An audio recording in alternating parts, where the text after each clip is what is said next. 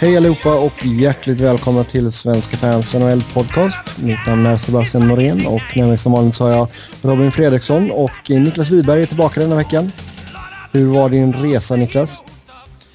Det var bra, mycket bra. Mm, en vecka gott. bortskämd i Paris, inte fel.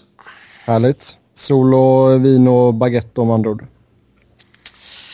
Ja, det var sjukt. Det var 27-28 grader varmt första dagarna. Sen var det 12 grader kallt de sista dagarna. Liksom. Mm, the ups and lows. Jajamän. Ja, vi eh, hoppar direkt in på nya kontrakt som har skrivits. Så Säsongen har ju egentligen kommit igång här. Eh, Vi eh, fick reda på att Jonas Brodin har skrivit på ett sexårskontrakt värt ja, drygt 250 miljoner kronor. Eh, En cap hit som landar på ungefär 4,2 miljoner om året. Eh, detta, kan detta vara ett riktigt fynd för Minnesota? Ett riktigt fynd vet du fan. Jag tycker väl det känns ganska fair på, åt båda sidorna nu. Men det här bygger ju också lite på att han ska eh, få ut lite offensiv produktion kommande åren. Eh, det har han inte riktigt gjort på någon nivå tidigare. Inte ens i SHL eller division 1 när han var där. Eh, så vi, vi får se. Det, han förväntas väl vara en 30 poängs back i alla fall. Om man eh, ska tjäna över 4 miljoner. Om man inte är stor och tuff som Dan Girardi. Det kommer man undan med vad fan som helst. Fast han är ju inte jättelångt från den där målsättningen du sätter upp på 30 poäng. Han hade 19 Nej. poäng i fjol och och liksom 8 mål är ju ändå en bra notering. ja, se. Han är ju liksom inte vi. I fjol såg vi embryon till det. Men det var ju fler... Det var ju åt, åtta mål är bra. 11 assist är ganska lite för att ha spelat så otroligt mycket minuter. Eh, Absolut. målen är ju liksom... Det är ju större, lite mer slumpbaserat än assist liksom. Eh, om man är back. Det beror på vem du spelar med. Ja. Visst. Nej, jag är med på vad du menar. Givetvis så behöver han höja sin produktion där och givetvis är det kanske större sannolikhet för att eh, en eh, passningspoäng stadigt trillar in än att målen gör det. Ja, men att han eh, hålls högt i Minnesota det råder ju ingen tvivel om i alla fall. Nej! Nej, men det ska han göra ju. Det är ju en av ligans bättre yngre backar så det är inget snack om saken. Sen är det väl liksom Frågan är ju om han är en, en back för 4 miljoner plus kommande säsong. Eller om han är det om tre år liksom. Eh, Det där bör man kanske ha lite tålamod. Men vi har ju sett att det är... De som har signat de här eh, kontrakten med backar, det har ju varit lite, eh, vad säger man, lite trend att göra det. Roman Josie, Victor Hedman och så vidare. Det, de, har ju, de ser ju faktiskt ut att löna sig. Mm. Men hade till exempel Rangers gjort det med Del Sotto för några år sedan, då hade det ju sett ganska illa ut idag. Eh, Så är det verkligen. Sen inte- samtidigt så de, de kontrakten som liksom signas där runt omkring 4 miljoner. Även om Jonas Brodin inte skulle bli vad egentligen alla hoppas och tror att han kan bli så är det ju inte ett kontrakt som eh, liksom dödar en organisation. Nej, man vet ju ändå att han kommer ja, leverera det han gör nu. Det Mm. ska ju mycket till annat, annars. Ja. Men ja, vi får se. Det blir, man vill att det ska gå åt helvete någon gång också för de här långa kontrakten. Det, Roman Josi ser ut att bli ett fynd, Victor Hedman är ett fynd. Och, eh, ja, det vore kul om vi fick något skräckexempel också. Ja, jag håller med dig. De skrämmer ju Ja. oss lite. Ja, vi får se vad som händer i framtiden i alla fall. Men eh, grattis till Jonas säger vi. Sen eh, Ville Leino flyttar till KHL och eh, är det det sista vi har sett av honom här borta i Nordamerika då? Ja, tanken var att han har passerat 30 och sådär så... Och har ju ett rykte i Nordamerika som kanske inte är så högt. Eh, eh, så nej, det, han har vi sett det sista av. Jag Och tror lite som han är inne på just det med liksom ryktet tror jag gör det att han eh, inte kommer komma tillbaka. Jag tror mycket väl att han kan hitta en eh, en, en karriär i, på, på rätt spår igen i, i Europa. Eh, både i eh, klubblag och i landslag som jag förutsätter han kommer spela nu när han är hemma igen. Liksom. Mm. se han i alla de där roliga turneringarna som går under året. Eh, sen Peter Mueller tillbaka till Schweiz. Han hade ju en bra säsong där i fjol. Försökte ta chansen igen i NHL. Eh, det gick ingen vidare. Så tillbaka till Schweiz. Jävligt tråkigt att han inte uh, verkligen ger det en chans liksom. Visst, jag förstår att han är besviken och irriterad på att han inte fick en plats och allt vad det innebär. Men uh, Alltså lite som Simon Hjalmarsson häromdagen att okej okay, du blir nedskickad och sen bara nej nu skiter jag i det här liksom. Mm. Jag, jag har svårt att respektera sådana. Jag har lite mer förståelse i Mullers fall än i Hjalmarssons fall. När Hjalmarsson åker över då borde han ju veta att okej okay, det mycket, finns en ganska stor risk att jag får kötta ett par månader i AHL. Fast det borde ju han veta också med tanke på skadehistoriken och med tanke på att han trots allt har haft en liksom ja, men han begränsad vet... framgång tidigare i NHL. Han vet ju hur bra han är Mueller. Duger han inte för NHL nu så det är ju inget han kan göra i AHL som kommer ändra på det. Det var ingen som tog han på waivers eller någonting så... Ja, det är jag också förvånad över.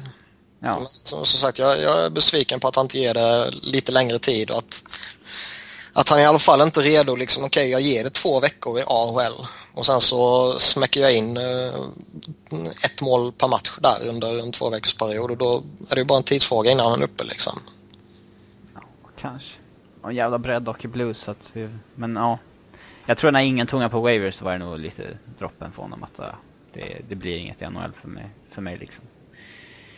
Det kan mycket väl vara. Sen samtidigt så är det ju liksom det är ju blir uppsatt på waivers och du hoppas att du ska plockas av en annan klubb så är det ju en hopplös, eh, eller ett hopplöst tillfälle nu. Mm. På att alla lag gör sig av med spelare och det är liksom det har varit jättemånga hyggligt intressanta namn på waivers eh, dagarna kring säsongstart och det enda som gick var väl eh, panik till Toronto i princip. Någon ja, Nate Bosser lämnade också. Cracknell. Ja, den jävla sopan räknar vi inte. Sopan, vänta bara. Uh, ja, på tal om Richard... Vad tror du kan vara där? Jag vet inte, vi får se. Uh, Richard Panik. Panic. Uh, Panic. Togs, togs via waivers av uh, Toronto. Ja, det stämmer. Mm. Eh, lite otippat kanske. De har ju rejäl mängd forwards, så att ja. Det här var, alltså det är lite... Jag vet inte exakt vad för fancy statsnummer han har, men det känns som att han var deras kille snarare än att han var Carlisle och pojkarnas kille. Uh, Carlisle hade säkert hellre slängt in Colton Orr eller Fraser McLaren igen. ja, det är klart. Mm. Yes, sen hoppar vi över till uh, lite anmärkningsvärda skador. Uh, det har varit en del här nu i början av säsongen. Och eh, hur påverkar det respektive lag och allt sånt där. Och vi börjar i Carolina där man redan var nederlagstippade. Eh, Jordan Stahl bryter benet och eh, Jeff Skinner brottas med hjärnskakningssymptom. Ja, det, det fanns väl ett litet hopp för Carolina att de inte skulle komma sist i sin division, men när de här grejerna börjar ticka in så... Ja, det känns skrivet i sten att de har en bottensäsong i år i Metropolitan. Det, mm. Jag ser inte hur det ska komma runt det. Det ryktades väl lite om att Skinner kanske skulle kunna spela i veckan. Ja, men det är ingen... Han går inte in och lyfter ett lag liksom. Det är inte den killen de är inte direkt ett lagbygge som är eh, så jätteväl rustade för att hantera skador på toppspelare.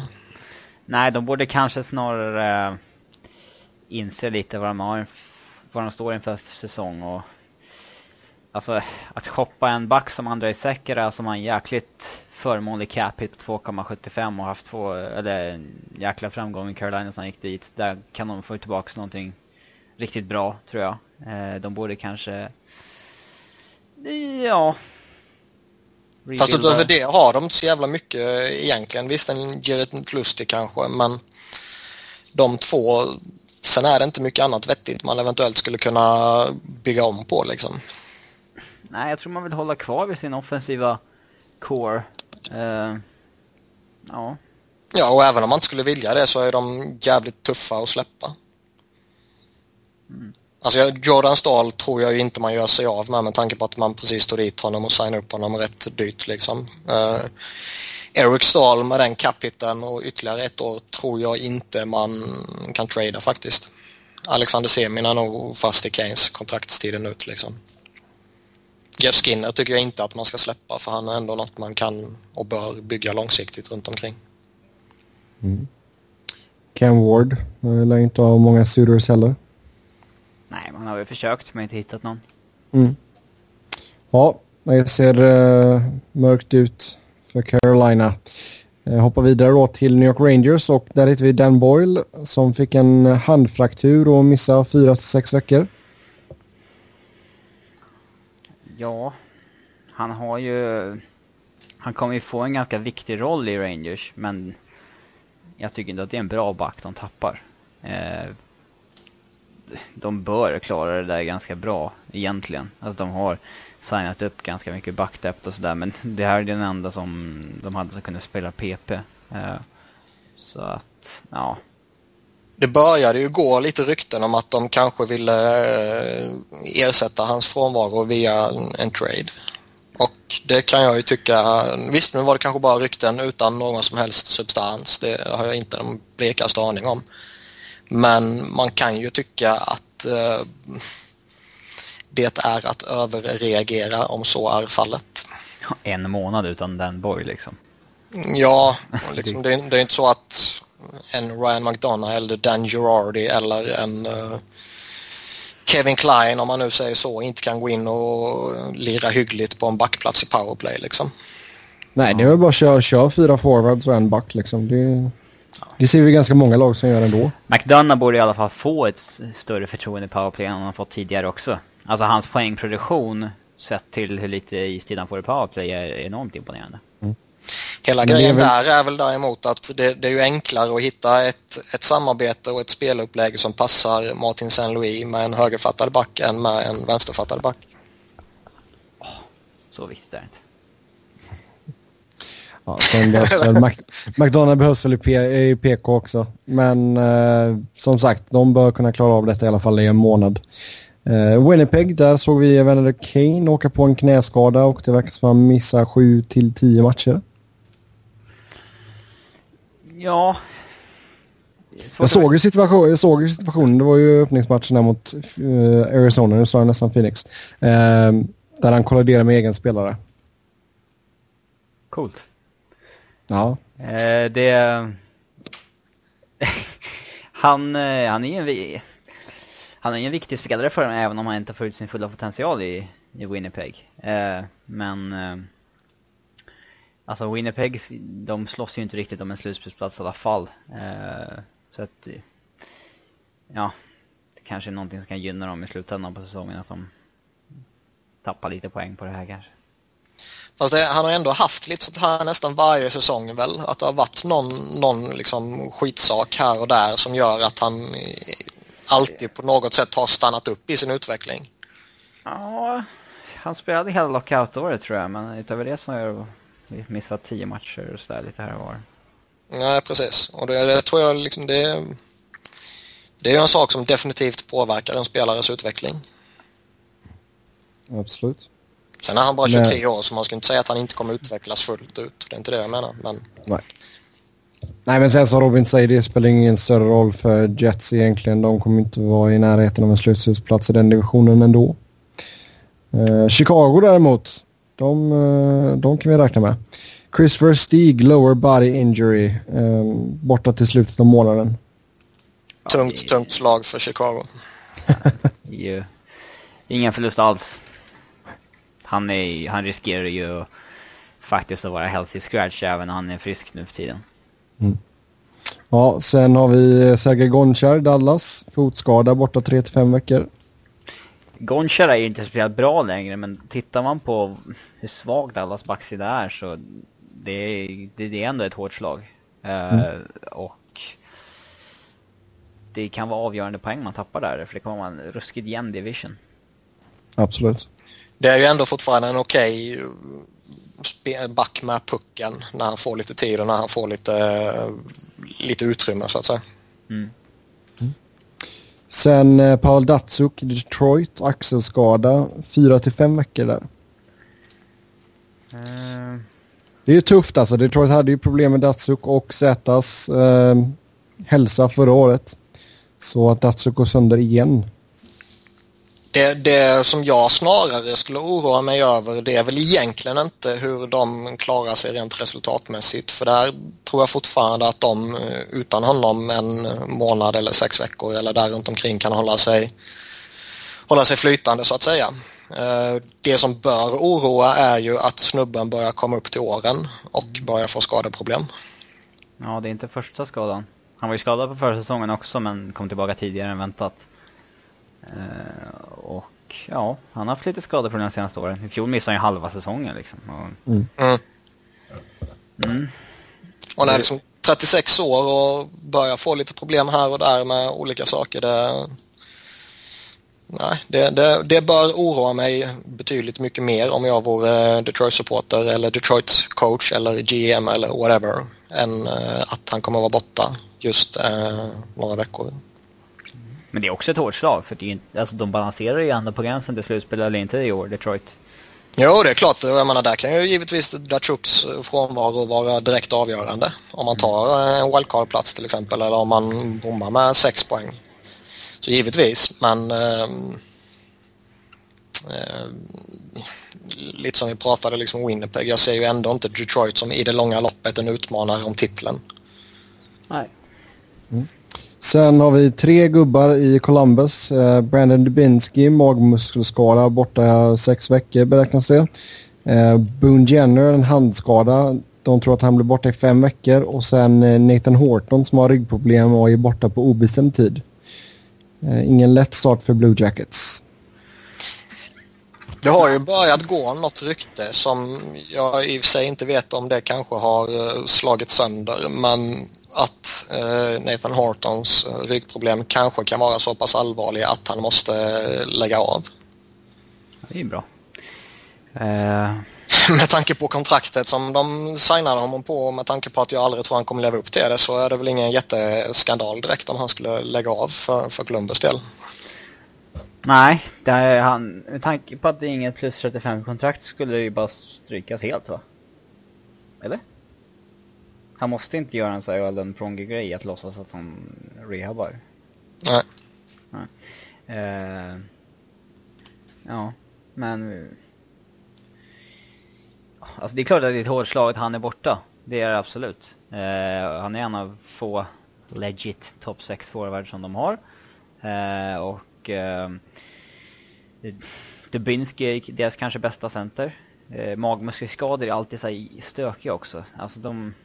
Man vet nästan aldrig hur länge man blir borta med dem. Det är, bara jag har hört predictions på några veckor på magmuskelskador förut men det har ju kunnat dröja mycket längre än så. Det Mm. känns som att man kan slå upp den jäkligt rätt i början och så är man tillbaka på ruta ett igen.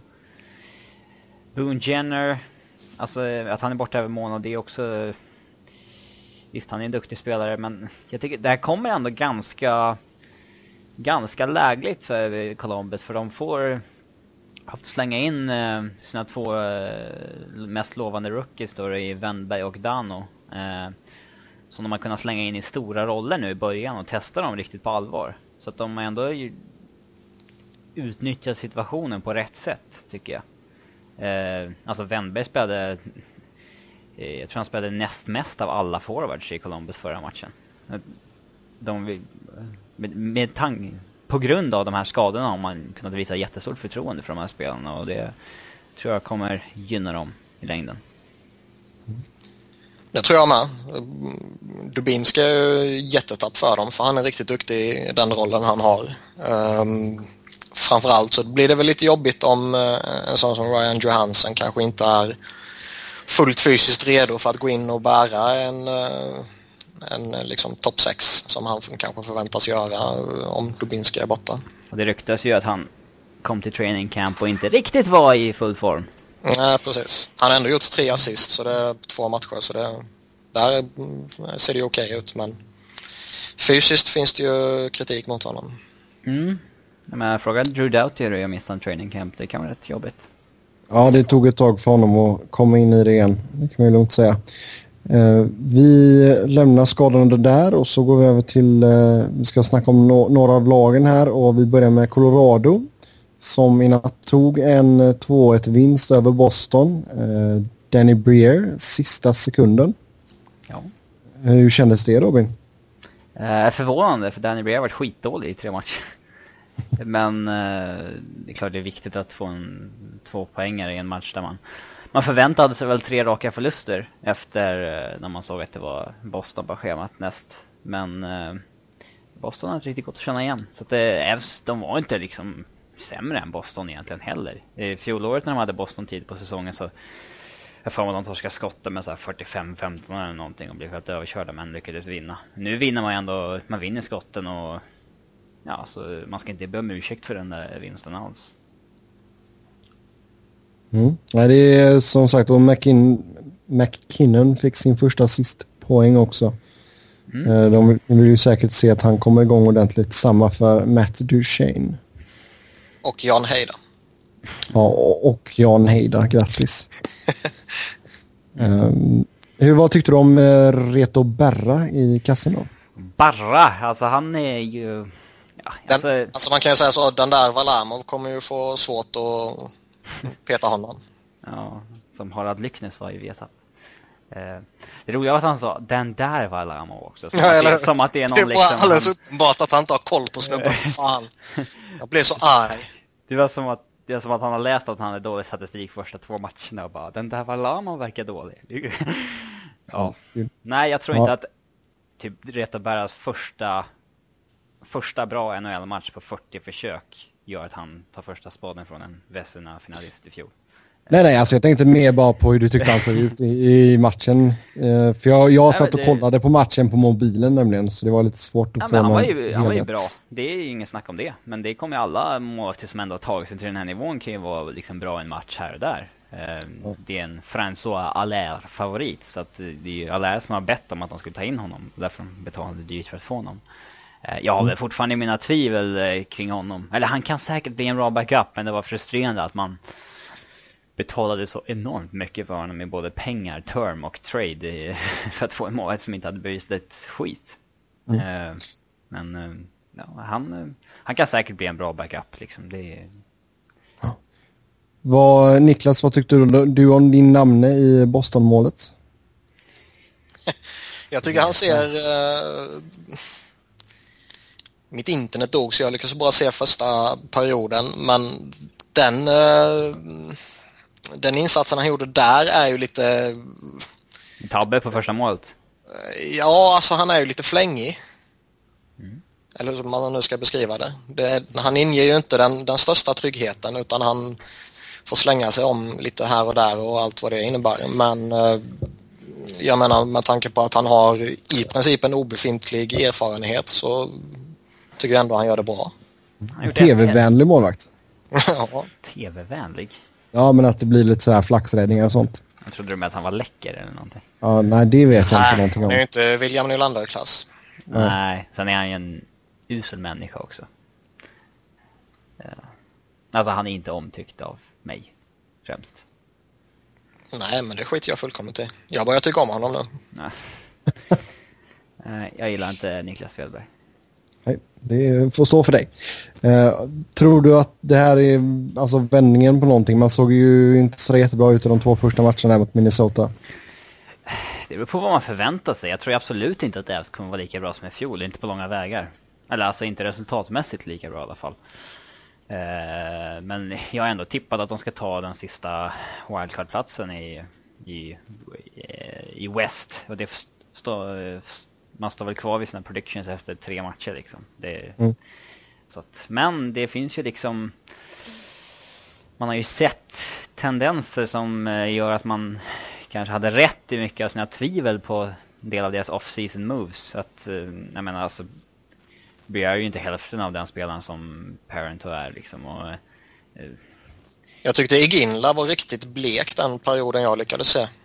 Ja, eh, det har han, det har han varit, men eh, han har inte varit så här... Uh, han har varit osynlig en del. Det är inte så att han har varit dålig när han liksom... Dålig så, utan... Men tittar man på hans liksom, historik i Ginla så han är alltid trögstartad. I fjol tog det nio matcher innan han gjorde sitt första mål i Boston och eh, alltså han hade ju bara typ så 10 poäng efter, jag vet inte, 30 matcher eller någonting. Det är, mm. han, ja, det är stående skämt att runt Thanksgiving så frågar man alltid om Ginla är slut och sen på kring Valentine's Day så undrar man om han är den, den hetaste målskytten i ligan.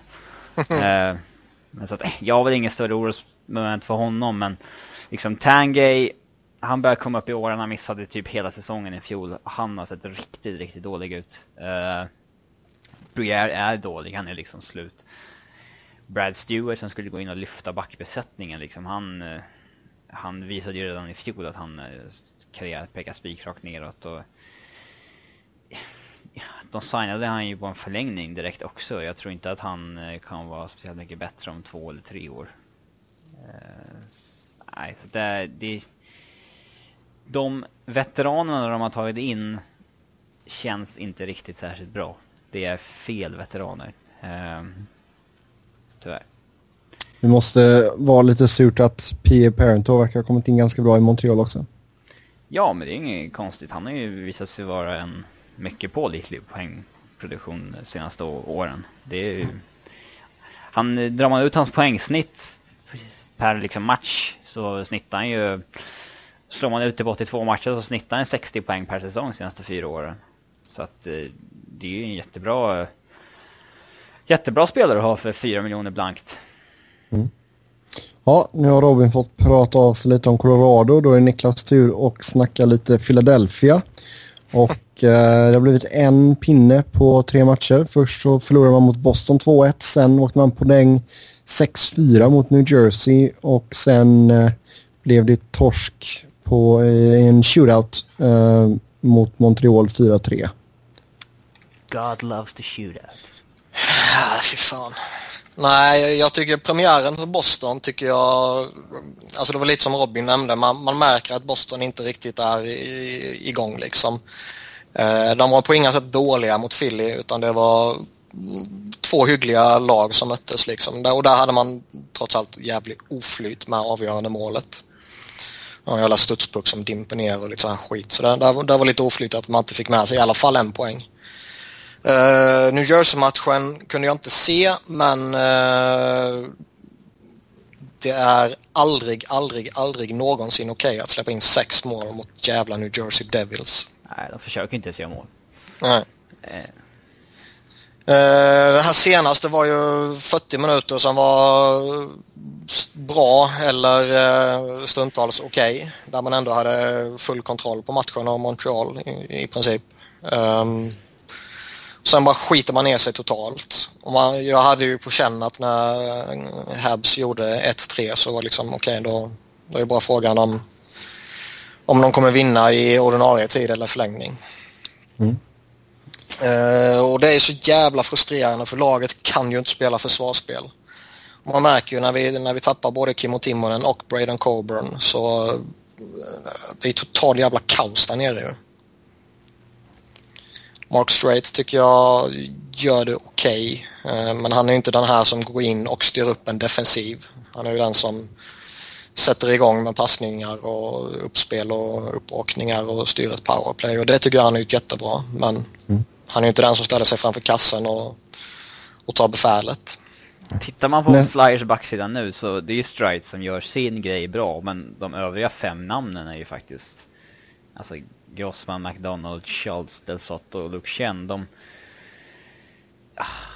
Nej men alltså vad fan, man fick ju spela Nick Schultz 23 minuter senast. Och visst, det var inklusive förlängning så då blev det lite, lite, lite mer.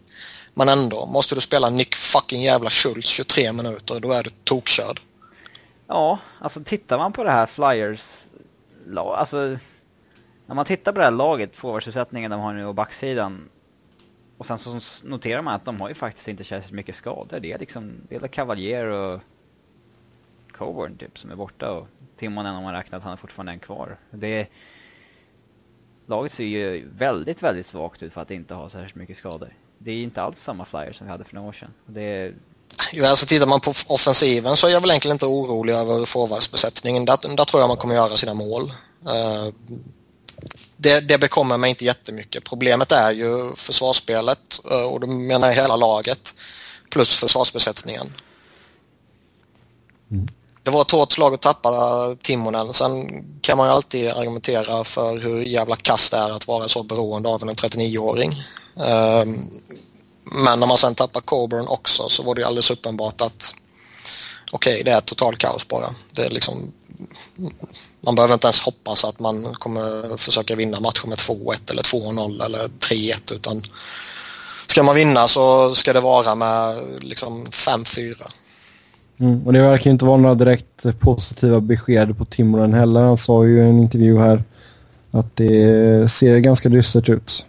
Nej, alltså, man kan ju inte räkna med någonting där. Det är bara... Nej. Grej, jag, jag, tror inte han kommer spela mer. De, han sa ju där innan säsongen att eh, efter årsskiftet, där januari, februari, så kommer de köra en ny eh, undersökning och eh, innan den undersökningen kommer han varken säga det ena eller det andra. Men eh, det såg mörkt ut liksom. Mm. Eh, nästa match för Philly är ju natten till onsdag då man eh, möter Anaheim som eh, slog Anaheim, eller som slog Anaheim. Anaheim slog Buffalo med 5-1 och eh, William Karlsson gjorde två mål. Eh, måste se eh, hyfsat eh, tungt ut ändå att gå upp mot ett så pass formstarkt Anaheim. Grejen är att vi har en sån jävla tuff oktober framför oss. Eh, Anaheim sa det och sen kommer Dallas, Chicago, Pittsburgh, Detroit, Los Angeles och Tampa Bay. Alltså det är för fan lag som kan vinna Stanley Cup allihopa i princip. Med något enstaka undantag såklart. Men... Mm. Så det blir en pissinledning som i fjol alltså? Nej, men grejen, alltså tittar du på schemat som finns så, och du tittar på de enskilda matcherna som finns så är det ju inte någonstans en skam att förlora mot de här lagen egentligen. Eh, inklusive New Jersey. Sen är det inte okej okay att förlora på sättet som man gjorde med, med släppa in så många mål. Men en förlust mot New Jersey med tanke på att man har haft sådana enorma problem med just den organisationen i 20 år. Det, ja, det, det är liksom okej, okay, det, det, får man ta liksom. Och sen, Han mot alla lagen. Eller ja, ja, men liksom just, just det här schemat med Anaheim, Dallas, Chicago, Pittsburgh, Detroit, LA och sen Tampa. Alltså, det är okej okay att förlora mot alla de lagen om man tittar på enskilda ja. matcherna. Det är inte okej att torska alla. Nej, det är det jag menar. Men alltså tittar man på de enskilda matcherna. Ja. Mm. Eh, men, menar, det kan ju mycket väl bli så också. Det är det som är så jävla frustrerande. Ja, men säg att det blir en skitinledning till då, för att göra det enkelt för oss. Eh, alltså hur... För om vi tittade på oddsen här nu på tränare som satt lös inför säsongen. Så Rand Carlisle var ju överlägsen etta, men Berube var med på listan. Jag tror han var trea va? Det är ju som med Hex, alltså har man har kommit in en ny GM så är, man väntar ju alltid på att han ska ta in sin kille liksom. Jag tror väl lite så att eh, jag, jag, tror inte, alltså det, det, kommer nog krävas något alldeles, alldeles, alldeles spektakulärt om Berube ska få gå så här tidigt på säsongen. Um, och då inkluderar jag liksom november tidigt på säsongen. Uh, för jag tror att skulle Hextall och kompani haft så kort tålamod med Berube så tror jag verkligen att han skulle fått gå i somras i så fall. Men om de torskar åtta av första tio matcherna typ? Ja, men vad finns det för alternativ? Portorella? Alltså, kan... Ja, för fan. Det... Det skulle vara skoj att se Tortorella mot Philly media. Det, det, skulle vara helt fantastiskt skoj. Men... Eh, det skulle bli alltså bråk på riktigt. Ja, det är klart. Det skulle vara så ja. underbart. Men, men eh, liksom, det finns ju inga roliga alternativ. Uffe Samuelsson. Ja, och varför skulle de släppa honom? Ja. Alltså det, jag ser, och det var likadant, likadant i somras, så jag tycker inte det fanns några intressanta alternativ. Utan jag tror att Textile i så fall väntar ut sommaren och eh, gör sin move då. Wayne Gretzky. Eller hur? ja, vi får se hur det går för ditt kära Philly där Niklas. Eh, sista laget vi ska prata om är New York Rangers och eh, efter att ha vunnit Opening Night 3-2 mot St. Louis så åkte man på däng mot Columbus med 5-2 och sen mot Toronto med 6-3. Det är väl lite mindre smickrande siffror på de där två sista matcherna. Ja, släppa in 11 mål mot Columbus och Toronto. Ja, och David Clarkson målskytt dessutom. Det är ju den ultimata förnedringen liksom.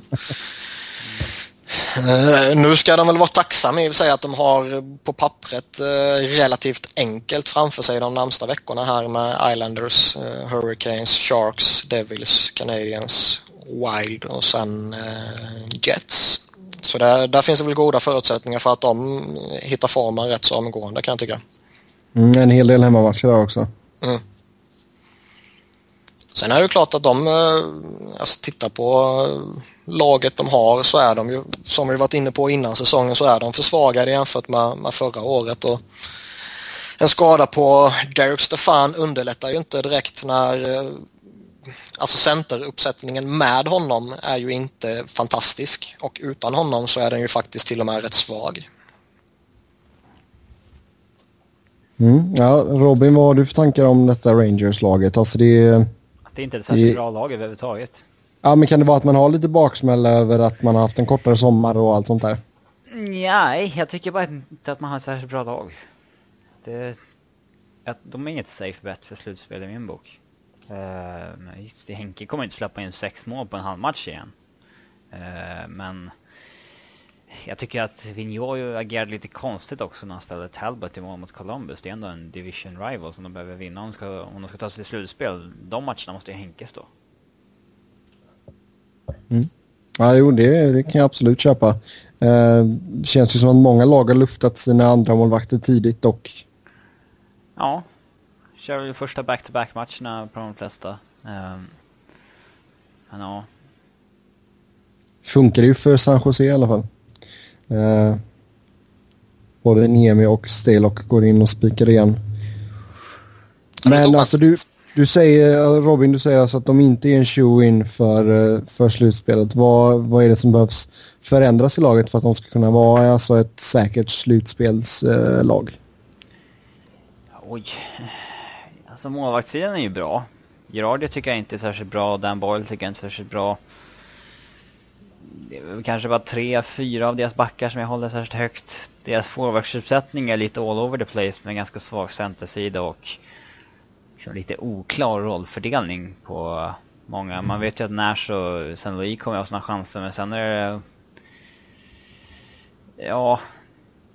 Nash har ju faktiskt börjat hyfsat bra ändå får man ju säga för att vara Nash. Ja, det... Det finns ju fortfarande en bra spelare där någonstans. Det, Sen att han inte har lyckats i slutspelet, det är en annan fråga. Det, mm. Jag, skulle, jag håller inte riktigt med om det du säger, att man inte kan räkna in dem i ett slutspel. Uh, det är inget säkert kort för slutspel i alla fall. Jag har tippat om tvåa i divisionen. Så... Ja, jag tror också att jag har gjort det, men det, är inget, det kommer ju skilja typ fem poäng mellan tvåan och sexan i Metropolitan. Det kommer ju vara sjukt jämnt. Mm. Absolut, men jag, jag, tror väl också att liksom svaga Metropolitan gör att Rangers kommer uh, vara ett slutspelslag. För jag tycker ändå de har grundpelarna för att i en förhållandevis svag division vara eh, ett stabilt lag. Mm. Alltså de har en bra målvakt och de har en helt okej backup. De har ändå en handfull duktiga backar och de har ändå en hel del vettiga forwards. Sen är som sagt centerbesättningen är ett problem. Mm, absolut, och Stefan skadar ju inte det lättare. Vi får se hur det går för Range här nu. Uh, som sagt, man har en hel drös med hemmamatcher i Madison Square Garden eh, uh, de kommande veckorna här. Så uh, förhoppningsvis så kan de få igång maskineriet. Vi ska snacka lite Chris Pronger innan vi går in på lite lyssnarfrågor. Och uh, Pronger ska ju nu vara klar för ett jobb i Department of Player Safety. Och två frågor har jag till er här. Uh, första frågan är Får en spelare som fortfarande är i kontrakt med en klubb ta ett sånt här jobb? Uppenbarligen. Frå fråga, num frå fråga nummer två är Chris Pronger var ju inte direkt någon snäll spelare när han spelade. Så varför ska han vara med och bedöma sådana här grejer? Ja, det, är väl de, det är väl de spelarna man... Han kan ju alla fula saker. Han, kan, han är ju expert på det. Du sa det själv. Ja, det är de här spelarna man vill ha in på de här positionerna. Ja. Alltså när de med lite distans till sport, alltså bara inte gäller dem själva så har de ett ganska bra öga för vad som är okej okay och inte att göra. Um. Pronger är ju ett sving på alla sätt och vis och det älskar jag men han är också jävligt intelligent. Det märker man när han pratar. han kan ju hockey lika bra som uh, de bästa, för det är inget snack om saken. Um, och jag läste någonstans att, eh, nu kommer jag inte ihåg om det var typ Elliot Friedman eller någon sån där som hade kollat runt med lite olika lag och där var ju reaktionerna jätte jätteolika där eh, någon sa att eh, ja, det här är perfekt, han är precis vad som behövs där. Och vissa andra sa att det är ju tragiskt liksom. Kanske inte just att det var just Chris Pronger utan att det var en spelare fortfarande under kontrakt. Och det mm. kan jag tycka är märkligt. Jag kan tycka att ska han gå in i player of, eller Department of Player Safety så bör man ju i så fall riva hans kontrakt. Och då bör man riva Ölunds kontrakt och då bör man riva Savard. Ja. Eh, så det, det, tycker jag är lite märkligt. Eh, jag var ju, även om det skulle vara helt orimligt av ligan att pinpointa en skadad spelare, plocka honom från ett lag och sen att det laget skulle drabbas av kappproblem som det spekulerades ja. lite om. Det, det, det vore ju helt orimligt men ändå var jag lite orolig för det med tanke på hur den här jävla ligan kan fungera. Mm. Jo men känns det inte lite som att alltså de måste ju när det är dags för ett nytt CBA så får de ju fixa detta. För det går ju inte att ha spelare som sitter på jättelånga kontrakt och sen ska sättas upp på long term injury reserve även fast vi vet att de aldrig kommer spela igen.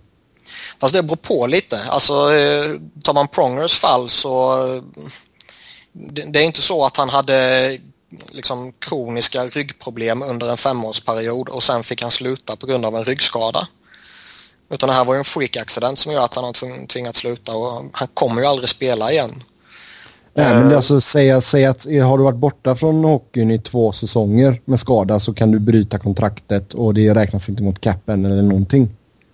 Nej, nej jag, jag tycker inte det för det beror på vilken sorts skada det är. Alltså har du en spelare som har haft det här problemen jätte, jätte, jättelänge och sen signar upp han på ett långt kontrakt och sen så får han fortsatta skadeproblem och sen kommer man fram på att ja, fan, han kan inte spela vidare. Då ska du inte få fördelen av att kunna stryka hans kontrakt tycker jag. Däremot så är det här ett alldeles uppenbart eh, freak-accident som sagt och Mark Savards eh, hjärnskakningsproblem är väl också under den kategorin kan jag tycka och Mattias Ölunds eh, han trasade väl båda knäna till och med har jag för mig. Mm, det är ju brosk-skit i knäna. Mm. Så de tre fallen tycker jag ändå är eh, på något sätt unika och jag kan tycka att det enda rimliga är att låta alla tre gå vidare med sina liv, eh, kunna lägga det bakom sig och... Eh, livet man... att, just livet att de inte ens liksom officiellt kan få liksom avsluta sitt NHL-kapitel. Liksom. Det blir en jävla fass och alla vet om det ju. Och det, det blir ju bara en, en dålig historia av det hela. Så där, där tycker jag NHL gör ett misstag när man liksom ändå... Nu har man ju ändå möjligheten att göra det. Alltså när, när mm. den här frågan kom upp. Eh, det, jag kan tycka att det är lite... Det vore lite konstigt om man bara skulle göra det out of the blue sådär liksom. Men nu fanns det ändå en, en möjlighet till det. Nu kommer det här tramset fortsätta med Pronger och Öland och Savard i ytterligare några år. Och framförallt kommer det ske igen med tanke på hur många långa kontrakt som finns i ligan nu. Alltså Nej. det kommer ju garanterat ske några fler gånger. Jo men sen är det ju samma sak där. Alltså det är klart att det här skulle kunna hända en yngre spelare också. Men alltså just när man kommer upp kanske till 35 så kanske man ska sätta en, en tidsgräns på hur långa kontrakten får vara egentligen. Ja men det har vi nu. Inte förut men nu Nej. har vi det. Så eh, ja, vi får se vad som händer. Det är ju, det är ju synd om dessa spelarna. För som du säger Niklas, det är ju, de kan ju liksom inte riktigt gå vidare eller om nu ska säga. Uh, och samtidigt så blir det ju lite konstigt när Pronger ska in. Jag tror han kommer göra ett fullgott jobb i Department of Player Safety men och han ska väl inte direkt vara inblandad i några av Philadelphias matcher men... Fast det kommer han ju vara indirekt. Ja, indirekt, konkurrenter ja. och sånt där. Det är det, det är det som jag tycker liksom ska... Alltså ligan går ut och säger att nej, vi ser ingen intressekonflikt här för han kommer inte vara involverad i beslut som rör flyers. Uh, jättemånga beslut som han är involverad i kommer beröra Flyers. Alltså jag ja, ser, alltså jag ser hela fram tiden. Emot, ja, jag ser ju fram emot den första avstängningen som han är involverad i som drabbar en Rangers-spelare eller Pittsburgh-spelare eller ja, en annan konkurrent liksom. Ja, det är vad som helst. Bara att om Phil Kessel får fyra matcher och tycker att han ska ha tre matcher så oj, den fjärde matchen skulle de möta Flyers. Ja. eh, alltså, men det där med att han skulle ha conflict of interest, alltså alla som sitter där har ju någon form av conflict of interest. Liksom. Jo, han men det, inte... det, är ändå skillnad på att liksom, okej, okay, nu sitter jag på den positionen och jag spelade tio år tillsammans med den coachen eller eh, jag till och med spelat med den spelaren. Alltså det, det, den kommer man alltid ha i, i de här sammanhangen. Men han är ju trots allt fortfarande avlönad av ett lag. Det är ju det som är lite... Ja, men det är ju liksom det är inget någon sida kan göra åt det. Han, de där pengarna rullar in även om han skulle stänga av någon flyerspelare och liksom det... Ja, nej, jag håller med dig. Jag bara säger att det, det är en jävligt udda situation. Mm. Mm. Han, han valde sig till Western Conference då helt enkelt.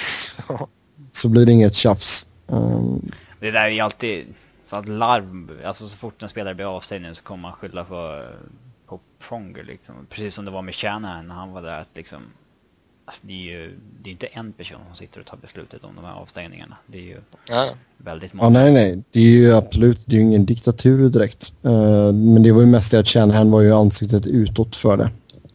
Mm. Så så är det. Men vi, eh, vi önskar väl Chris Pronger lycka till. Ja. Och eh, så går vi in på lite lyssnarfrågor. Och eh, första frågan är angående Minnesota och eh, hur de ska Ska vi se här. Hur löser Minnesota sin kontraktssituation de närmsta åren? Jag tycker väl att de har en eh, intressant core uppsignad redan så jag ser det väl inte som några jätteproblem för Wild. Um, visst, de har en Charlie Coyle och de har en Granlund och... Uh, Va? Haula. Erik Haula. Ja, visst. Erik Haula ja. också. Skandella. Nej, men de har ju liksom en handfull sådana, men... Skandella? det kommer ju inte vara något problem att signa upp dem heller. Nej. Det är, det är inte så att de har en... Uh, att de är totalt fuckade. Det är inte det.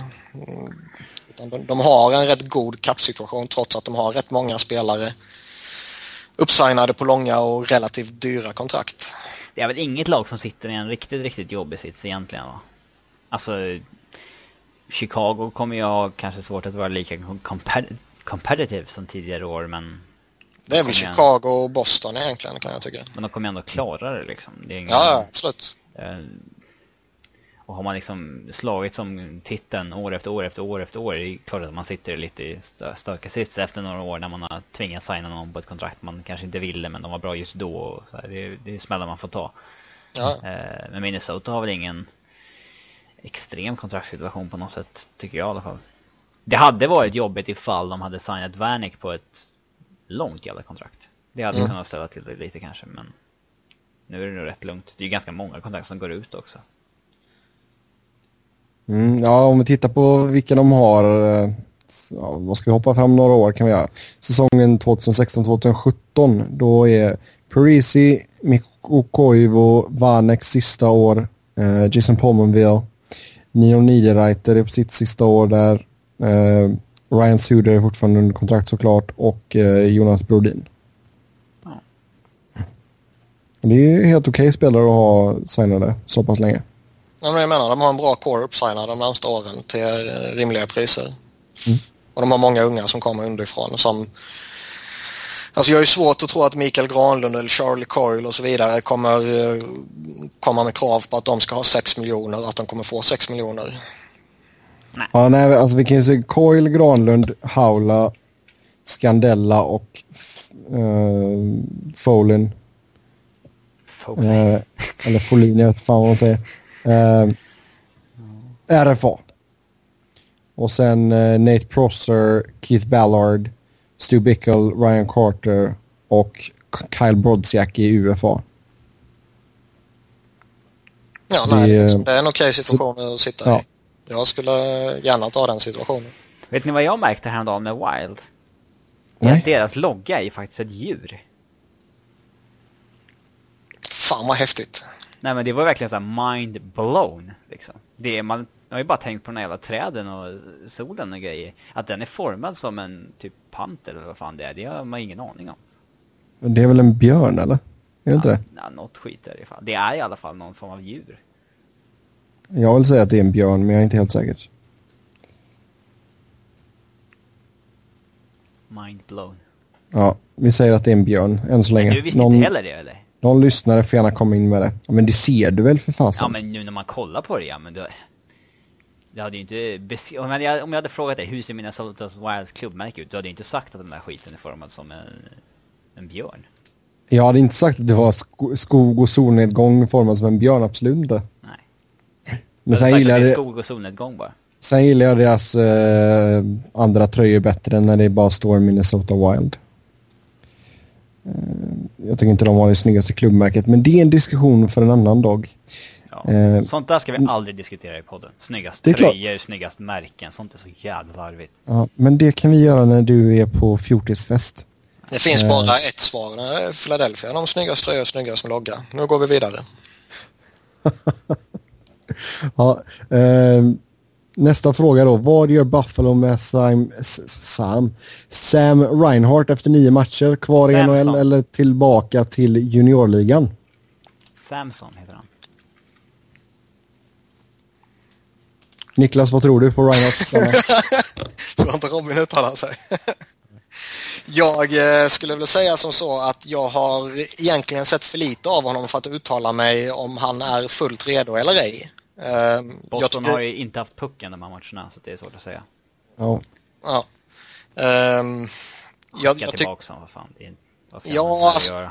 jag, jag tycker att jag, jag tycker det man ser är att man inte kan säga att han inte är redo i alla fall.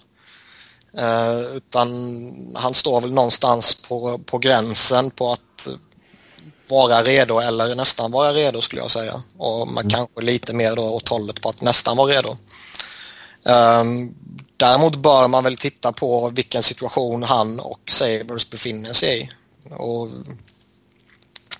kommer det verkligen göra någon jävla nytta för honom att spela 8, 10, 12 minuter per match i ett eh, jävla skräpgäng som de faktiskt ser ut att vara. Eh, och som Robin sa, inte ha någon puck överhuvudtaget och inte göra någon nytta överhuvudtaget. Eh, eller ska han gå tillbaka och smäcka in poäng efter poäng efter poäng efter poäng efter poäng efter poäng liksom. Vi har ju så jäkla många ex- Vi har ju så jäkla många exempel också på spelare som har Kanske, liksom man kan säga att han kan, tog dem in för tidigt. Liksom, det har hämmat hans karriär på ett sätt. Det, Mm, ganska, det finns ju det. inga spelare man kan säga som liksom, nej, han var kvar i juniors för tidigt. För länge. Nej, eller för länge. Nej. Det, så att, Nej, och sen, alltså, så- sen får man väl titta på den ekonomiska biten också. Är det värt att bränna första året liksom? Ja, det finns ju både för och nackdelar med det. Man har ju Mm. oftast får de på ett jäkligt mycket billigare andra kontrakt ifall man bränner första året tidigt.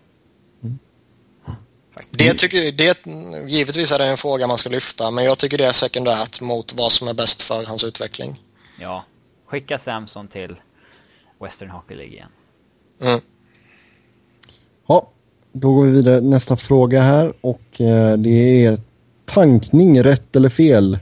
Är det en bra väg att gå och eh, hur kommer man på rätt spår igen efter att ha tänkat för att få ett eh, bra draftval?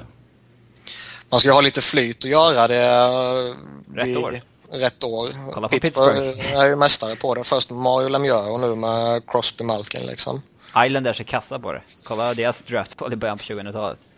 Ja, Edmonton är ju fortfarande inne i sin rebuild liksom. Ehm, så det, det är ju en... eh, man ska ha jävligt mycket flyt om det ska lyckas. Ehm, och jag tycker väl inte om det direkt. Nej, men systemet är uppbyggt så. Ja. Och det är jävligt tråkigt. Men alltså Ja, visst men är... alltså, sam, samtidigt tror inte jag att de medvetet lägger sig. Alltså, det Nej, alltså spelarna kommer Nej, inte göra det. spelarna kommer ju kriga. Alltså, du, du går ju fortfarande ut på isen för att göra ditt jobb liksom. Och, Mm. och både nu och för framtiden. Men Ledningen kommer trada iväg bra spelare. Ja, man kommer låta bli att signa spelare om liksom, vilket lag sätter du ut på isen, vilka prioriteringar har du när det kommer till det och det och det. Alltså det, det, det kan man ju säga jättetydligt i vissa fall. Mm. Uh, framförallt ser man det i framåt trade deadline, alltså att, att lagen byter bort massa spelare då när de är, uh, inte har någonting att spela för det är bara för att man vill ha bra draftval. Det, det behöver man inte hymla om. Nej. Nej. vet ju alla. Um, jag tycker inte om det, men som Robin sa, systemet är uppbyggt på det sättet och det är bara att leva med det. Däremot så är det ju, har man väl bestämt sig för att göra det fullt ut, så är det jävligt svårt att ta sig eh, upp igen. Mm. För du kan inte bara få in en massa småkids och sen, eh, okej okay, nu är det de här som ska lyfta oss igen liksom. Det, det kommer bli skitjobbigt. Mm. Jo, det har vi ju sett med Edmonton också. Ja, ja. Alltså man behöver få in veteraner som både kan fostra de unga spelarna Eh, för hur man ska eh, uppföra sig i NHL och allt vad det innebär. Men man behöver också ha veteraner som faktiskt kan bära laget.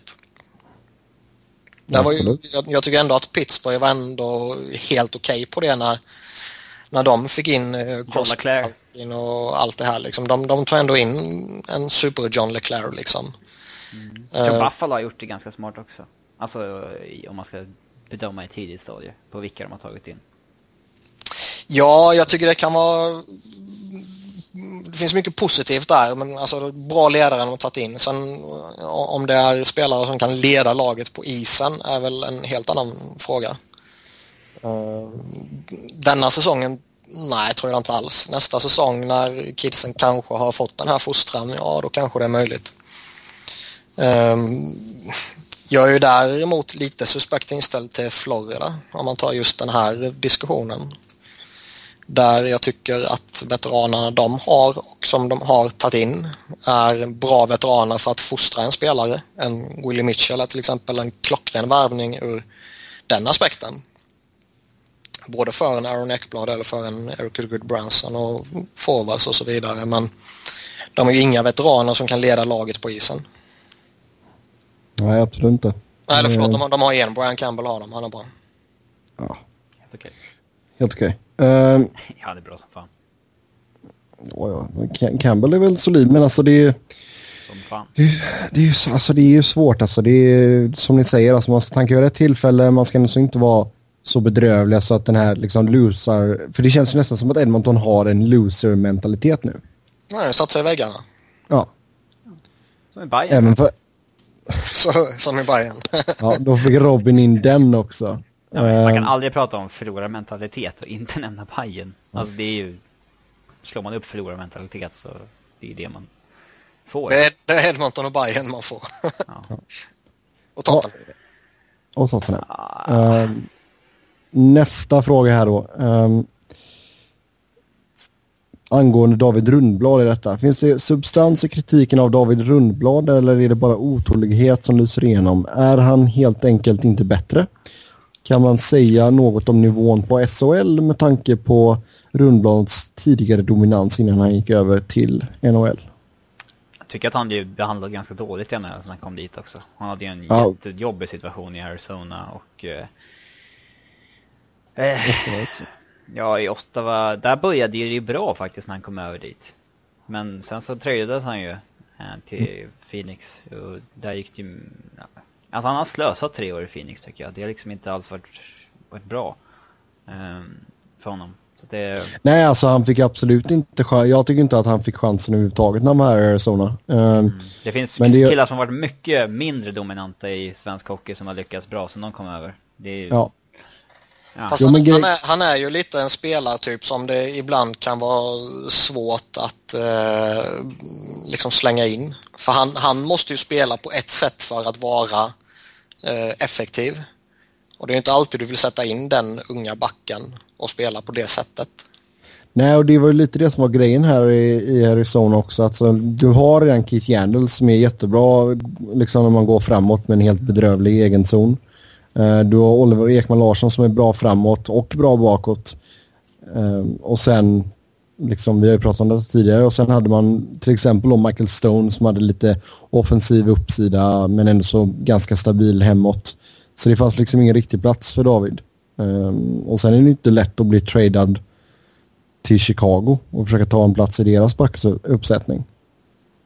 Nej, inte alls. Men att, att, han har blivit, att han inte har fått någon riktig chans, det, det köper jag helt och hållet. Uh, och sen handlar det väl också om att han har varit ganska tanig uh, under sina år också. Det var väl en av grejerna som de verkligen ville att han skulle förbättra i Arizona, att han skulle bli tuffare i, i närkampsspelet och allt sånt där. Och det var mycket därför han inte fick spela också. För att man ansåg inte att han var tillräckligt tuff. Mm. Men uh, ja, alltså hur, hur ska han lyckas ta sig in i, i Chicagos lag? Alltså han har väl fått spela lite här nu i början men... Ja, uh, benbrott på Duncan Keith typ. Fått lite skit. Ja, med tanke på få, alltså, de har rätt få backar under kontrakt i Chicago. Va? Då kommer han ändå få sin speltid där i år och det gäller att han tar chansen bara nu när han väl spelar i ett bra lag. Och... Men sen är frågan också, okej okay, du kommer sättas på isen men i vilken situation sätts du på isen? Kommer du spela eh, bakom en Maren Hossa till exempel eller kommer du spela bakom en Daniel Carcillo? Han spelar ju, han har ju snittat nio minuter per match. Det är inte inte jättebra kanske. Uh, nej, de borde skydda honom som de gjorde med Nick Leddy tycker jag. Uh, sen, han har inte spelat en enda sekund i PP heller, Rundblad, och då är det ju helt onödigt att spela honom överhuvudtaget. Mm. Ja, typ. Ja. Eh, vad ska vi då säga om det här med nivån på SHL? Eh, för jag menar, Rundblad eh, dominerade ju ganska friskt där innan han gick över.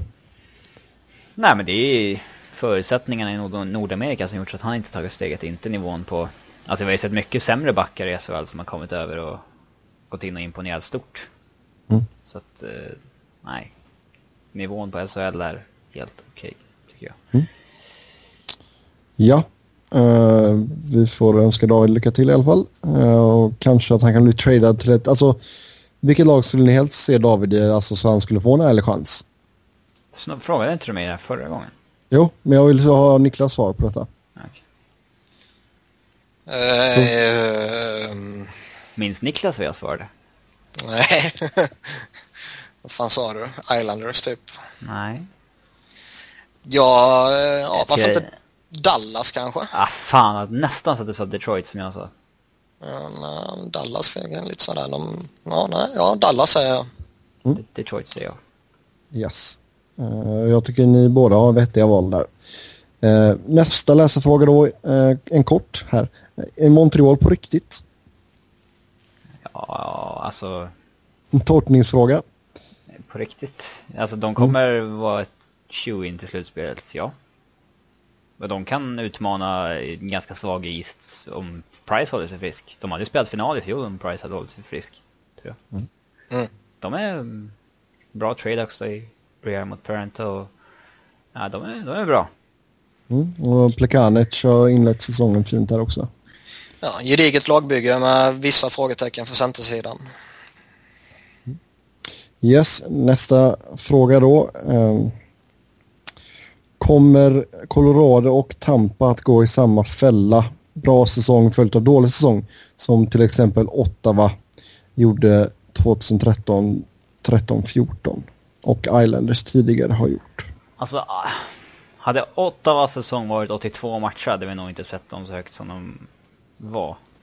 Mm. Alltså det var en så kort säsong så resultaten var ju lite, eh, liksom, lite fuckade hur som helst. Alltså Colorado kom ju näst sist, så dåliga var inte de heller. Eh, det fanns ju lag som hade större behov av McKinnon än Colorado. Eh, Nej, Tampa har ett alldeles för gediget lagbygge. De eh, tror jag kan gå till final i East. Eh, och eh, Avs, de kommer ha en sämre år framöver. De hade för mycket flyt i fjol och har gjort dåliga off-seasons moves. Men. Men du tror, det, som sagt, du, du tror fortfarande att de tar sig till slutspel? Ja. Ja, det, det håller jag med dig om. Det är klart att de, jag tror inte att de kommer vinna liksom, divisionen igen. Det... Nej. Det ska nog mycket till. Ja. Niklas? Uh, ja, nej, jag håller med det han säger och det du säger att uh, jag ser Colorado som ett uh, slutspelslag men uh, om jag skulle säga något av de två lagen som skulle kollapsa och falla igenom så är det ju definitivt större sannolikhet för Avs. Mm. Ja, nästa fråga då och vår sista fråga. Har Boston nått så långt man kan under nuvarande system och upplägg? Är det dags att börja fundera på förändringar både kort och långsiktigt? Jag tycker lite att eh, så länge Chara är en toppback i ligan så ska man köra med det inbyggda systemet man har. Hur länge han kommer vara den toppbacken det är ju däremot en jävligt intressant fråga. Jag tror fortfarande han kommer vara det denna säsongen. Men är han det mm. nästa säsong och är han om tre år? Det, det är jävligt tveksamt. För man börjar så smått se lite på honom att eh, snubben är gammal och liksom med tanke på hur jävla stor och tung han är så kommer det sätta mm. sina spår. Ja, jag tyckte han såg ganska trött ut i vissa matcher under slutspelet förra året. Ja, alltså stundtals här och där över hela säsongen egentligen och mm. eh, givetvis mot slutet av en lång säsong också. Han har väl inte glänst i början på denna säsongen men lite som jag var inne på med Iginla tidigare så en gammal gubbe i början på säsongen, ja det kan ta lite tid att komma igång. Det, där får man ge han lite, eller dem, lite, lite tid helt enkelt. Mm. Men så länge han fortfarande håller den höga nivån som han gör så tycker jag att då kör man på det systemet som man har fått in för det är ändå det har ändå visat sig vara fungerande. När han däremot försvinner så tror jag ju det kommer bli jävligt svårt för dem att hitta en, eh, en likvärdig back som kan gå in och bära en backbesättning. Mm. Fråga snacka om Doggy, Doggy Hamilton men alltså han ska ju det är ju en sak att vara en lovande back och en annan sak att visa att man kan vara en hardtagare tills det är dum att köra. Det är, ja, exakt. Det är en jäkla skillnad. Nej, fast om vi tittar på liknande då som vi gjorde med, med Minnesota så eh, säsongen två, om man går in till säsongen 2016-2017 här då, då är det alltså Bergeron under kontrakt, Krejci, Marchand inom sitt sista år då. Eh, även sista året man måste eh, dras med Savard-grejen där också. Eh, Chara fortfarande, det är hans näst sista år på det kontraktet. Eh, och sen Seidenberg och så Tukarask då såklart. Mm. Alltså de... Så man har ju en del man måste pula med innan... Uh... Grejen är att alltså, långsiktigt som du säger där så är det ändå en helt okej okay situation. Uh, de närmsta åren så, jag menar man märkte det denna sommaren att det, det fina djupet de har haft tidigare, det har ju utarmats lite. Och det har ju blivit än tydligare under säsongsinledningen här när de har haft lite, lite skador också. En David Krejci har varit borta till exempel.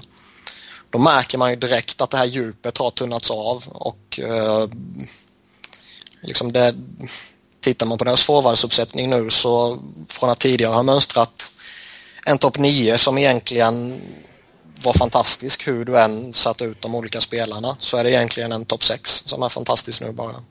Mm. Och nästa år kommer det inte bli bättre. För att de ska signa, de ska...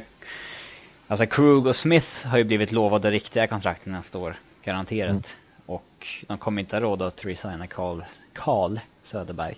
Om han fortsätter så här. Det... Doggy Hamilton ska upp lite också. Jag tycker att Adam McQuaid är bättre än den en och en halv miljon han har nu till exempel. Men de tappar ju, alltså det är ingen fet lönepost de blir av med någon gång.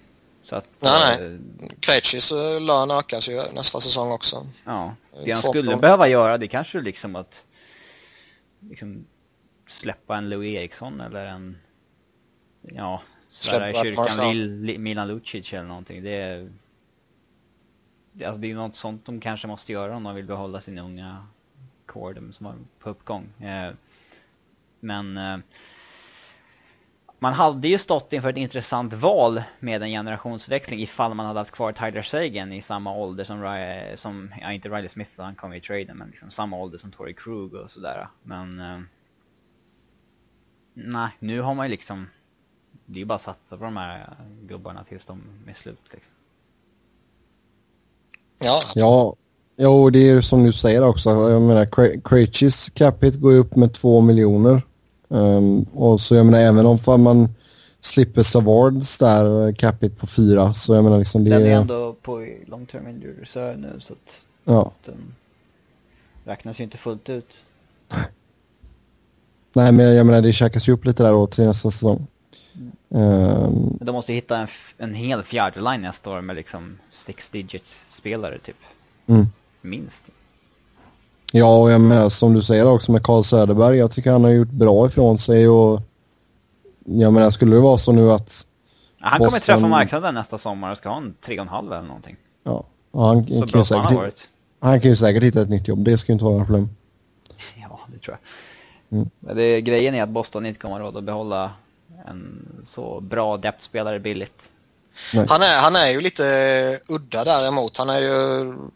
Alltså, jag, jag skulle inte bli förvånad om han stannar i Boston på en relativt billig peng.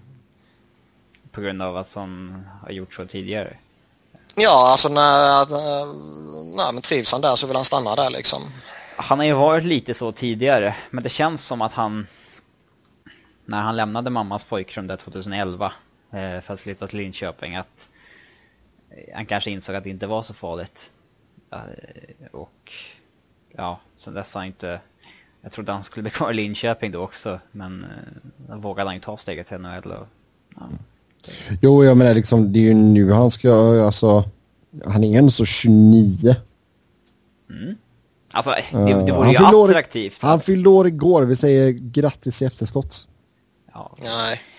Jo, det vore i alla fall Mm. bra för honom att casha in. Alltså absolut. han har inte, jag har inte sett hans kontoutdrag, men han har spelat stor del av sin karriär i Allsvenskan. Tjänat jäkligt bra i Linköping säkert med SHL-mått mätt. Och ja, lönen i Boston har ju varit offentlig. Liksom, det är inte... Han skulle nog inte ha emot att casha in en 10-15 miljoner dollar på ett treårskontrakt. Eh, eller fyraårskontrakt eh, nästa sommar. Nej, absolut inte. Det skulle han ju kunna få också. Med så bra som det ja. har varit. Bör han få till och med.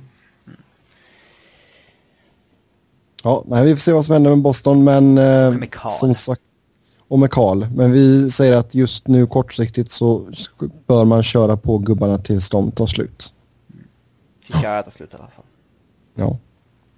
Mm. Med det så säger vi tack och hej för den här veckan. Som vanligt så går det bra att köta hockey med oss via Twitter. Mig hittar ni på att. Niklas hittar ni på att Niklas Wiberg. Niklas med C och enkel V. Och Robin hittar på R underscore Fredriksson. Och har ni inte sett Ru- Ryan Nugent Hopkins fight än så youtuba den. Mycket underhållande. Slagsmål, slagsmål. Ja, mycket underhållande faktiskt. Eh, så hörs vi igen nästa vecka. Tills dess, ha det gött. Hej! Hej hej. Hej hej. Fan, du var inte på hugget idag Sebbe. Nej,